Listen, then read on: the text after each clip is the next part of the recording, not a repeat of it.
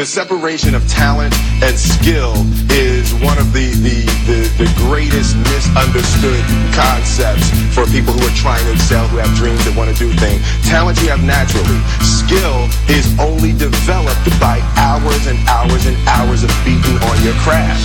I've, I've never really viewed myself as particularly talented.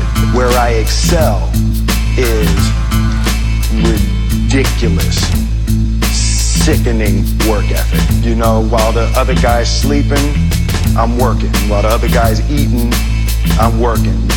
The only thing that I see that is distinctly different about me is I'm not afraid to die on a treadmill.